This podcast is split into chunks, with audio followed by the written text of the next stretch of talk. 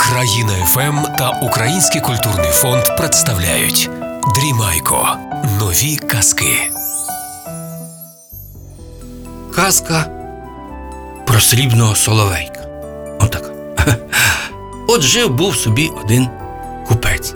Багатий, розумний, проворний, та по всьому світу їздив, товари возив і, і продавав, і гроші заробляв. Ну, добре йому жилося. А мав він трьох дочок. І от одного разу збирається він дуже далеко дорогу. Товару набрав, там торгувати надовго. Та й каже: донечки мої любі, що вам, які гостинці привезти? Ну, старша каже: ой, тату, ти знаєш, так мені старший князівський син, князенько, подобається. Я тако на нього дивлюся весь час, а він на мене і уваги не звертає. То ти привези мені такий вінець із золота, із камінням коштовним, з перлами всипаний весь. От він тоді на мене увагу зверне з цим вінцем і одружиться зі мною. Каже батько: добре, донечко, знайду тобі такий подарунок.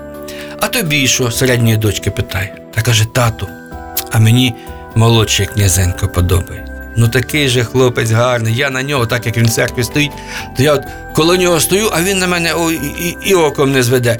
То ти мені привези таку сукню із шовку блакитного і оксамиту, щоб діамантами була всипана, щоб аж очі вбирала. Він тоді подивиться на мене, закохається і одружиться зі мною. Добре, каже батько, привезу тобі й це. А тобі що, донечка, менша привезти? Теж якусь обновочку? А та меншенька була така розумна дівчина, і там не які ті хлопці, чи що, вона дуже любила книжки читати. Розумна була, вчитися любила. Книжок перечитала. Ото тато каже, що тобі яку книжку привезти? Ні, каже вона, ти знаєш, тату, я ось вичитала, що є на світі такий срібний соловейко. Із срібла зроблений, а співає як справжній. От привези мені такого, я його буду слухати. Добре, каже батько, знайду. Думаю, де ж то все шукати, але ж час є. Поїхав він торгувати. По всьому світі їздив, там по, по Німеччинам, по Персіям, по Єгиптам, там, по Франціям, по Польщам, ну всюди заходив. Торгував, продавав, купував, грошей заробив стільки. Все ж подарунки дівчатам шукає. Коли десь в якомусь там німецькому місті Нюрнбергу та бачить, що продають саме такий вінець, як дочка хотіла. І з золота, з перлами, та сяй, та там якісь і, і каміння коштовне. О, дорого хотіли. Ну та для досі, що він навіть не торгувався. Купив. Купив, це ж подарунок старшій її. Далі шукає, коли це в якійсь Персії чи в Єгипті бачить, там такі тканини продають, такі шовка, такі оксамити, і якраз таке плаття, як от середня дочка просила. Діамантами, коштовностями всипане, блакитне, гарне, красиве, дороге, страшенно. Але він для доці не шкода, купив. Уже двом дівчаткам подарунки є, а менші, ну, питає за того соловейка, а ніхто такого не чув, не бачив. Десь, кажуть, там може, чи може там. Вже й додому вертатися, а він так і нічого доці не купив. Та й думає, може, щось інше подарую, що як, як вже він не радий, що двом є подарунки, а третій нема. Знаєте, як батько однаково ж дітей своїх любить.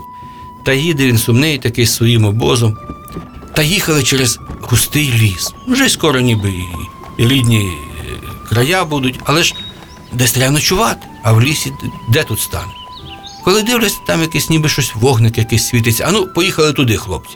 Та й тим обозом своїм, з возами, та й туди виїжджають. А серед лісу велика галявина. А на ній палац стоїть. Та не просто палац, а навколо огорожа та сад, та цілий маєток. О, думає купець, то ми тут попросимося переночувати та господарям заплатимо, що ж ми серед лісу будемо. Та й до воріт, а ворота відчинені. Заїжджають вони у двір, там вози поставали. Ідуть до того палацу, і двері відчинені, заходять всередину, а нікого немає, жодної людини. А так ніби гостей чекають. Столи накриті, ліжка стоять. Ну, каже купець, давайте ж поїмо та відпочинемо, а десь господарі, хазяї з'являться, то заплатимо їм за нічліг, що ж робити. Зупинились вони там, поїли добре, полягали спати.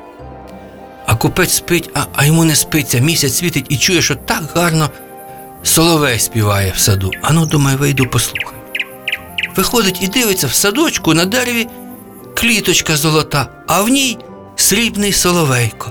І так співає, як справді, заслухатись можна. О, о, це те, це те, що дочка моя хотіла. Так зрадів купець, думає, десь хоч візьму в руки, подивлюся, що воно. Потягся до тієї кліточки, тільки її зачепив, як піднялися крик, шум, дзвони дзвонять. І із кущів вискакує великий лев. Як зревів на купця, той упав, руками накрився. А лев і каже людським голосом: я тебе прийняв, я вас як гостей нагодував, спати вклав, все приготував, а ти мені так віддячуєш за мою доброту.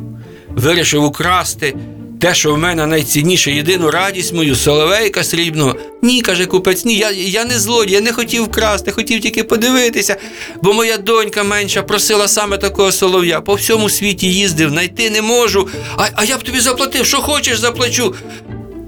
А лев каже: знаєш, я от подумав, не треба мені плати, забирай подарунок для дочки. А за це приведеш мені того, хто тебе перший вдома зустріне. Купець подумав, що завжди його пес, собака зустрічає, перший вибігає. Ну, думає, це можна. Добре, каже, приведу. А лев каже: ну, слово купецьке це добре, а ти ще мені такого документа підпиши та й печатку свою постав. Ну, добре, каже, поставив ту печатку, все. Зібралися рано, провів їх лев, поїхали. Приїжджають, він же тішений, що подарунки для всіх дочок є. Приїжджають додому, а з воріт вибігає не собака, а вибігає його менша донька, та й на груди йому кидається. А він аж такого обімлів: донечко, а де, а чо, а, а чо собака мій не, не вибіг? А вона каже: поки ти в дорозі був, то собака вже захворів, та й помер. А я поде побачила, та й побігла зустріти. Боже, він уже такого обімлів, думаю, оце, оце то... Вже і радості тої немає, і доньки вибігають, обнімають його, він їм дарунки дістає, старший вінець, ну такий чисто, як вона хотіла, середній, сукню блакитну, а менший дістає цього солов'я. А вона тішиться, а, вона, а він їй співає, вона така рада, вони всі батька обнімають, цілують, а він такий сумний сидить. Тату, що таке? Шо, шо? Чи, чи не занедужав? Та ні, донька, ти, ти б, донечка, знала, яка біда. Яка? Розказує. Каже, не хотів казати, та от розказав про лева, про обіцянку свою, про цього солов'я. А донька каже: ну, тату, таке діло через мене в таку халепу втрапили, все. Мусите слово виконувати.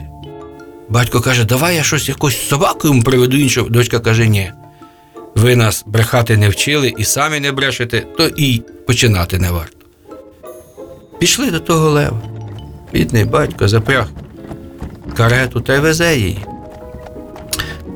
Приїжджають до того лева, а він виходить такий, каже: не бійся мене, до дівчини. Вона каже: я не боюся. Він каже: ти, купець, їдь додому, я твою дочку нічим не скривжу, не ображу. Як їй буде добре тут, хай погостить у мене. Як сподобається, то залишиться, а ні, то поїде додому. Зітхнув батько, поїхав додому, а лев завів її в палац. А там... що тільки хочеш, люба забаганка. А їй будь-яка забаганочка, а їй тільки що, а книжки в тебе є? Вона каже: є. От то й добре, буду собі читати. Вона того лева не боїться. Та й день якось так, день та, та другий, та ніби так уже і, і розмовляють між собою, хоч і лев. А якось вночі прокинулась він, вона від того, що місяць світить в очі, так що виглядає в вікно і бачить, що під місяцем лев скинув з себе лев'ячу шкуру і став прекрасним хлопцем, та таким, що вона аж у неї серденько затріпотіло. Вона вибігає, каже: а що це таке? А він каже: ти знаєш, я зачарований, я оце таким хлопцем був, то відьма мене зачарувала, бо не хотів з нею одружуватись, що я тільки цілий день лев, а вночі знов стаю людиною. А вона каже: то ти мені подобаєшся, то давай, каже, вночі будемо зустрічатись. То й так день через день, та й вже вона додому вже й не хоче.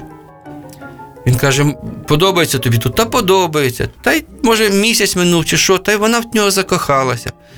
Та він каже: а виходь за мене заміж. Вона каже, вийдуть, тільки, ну, батькові потім скажемо, чи як. Та й живуть уже і вони як чоловік і жінка. Коли це від батька приходить лист. Ой, донечко, ти знаєш, от твоя старша сестра заміж за князівського сина, за князенка виходить, та весілля у нас. То спитай у пана Лева, чи не відпустить він тебе погостити якраз на весілля. Вона питає, він каже, ну, ну поїдь, тільки через тиждень приїжджай. Та подарунків надарував, та таку карету золоту, та й поїхала вона. Приїжджає, її там зустрічають, батько радий, сестри раді, весілля гуляють. Та й сестри розпитують, як там у тебе з твоїм Левом? А вона каже, а, мій Лев, та такий гарний, гарний чоловік мені, та так.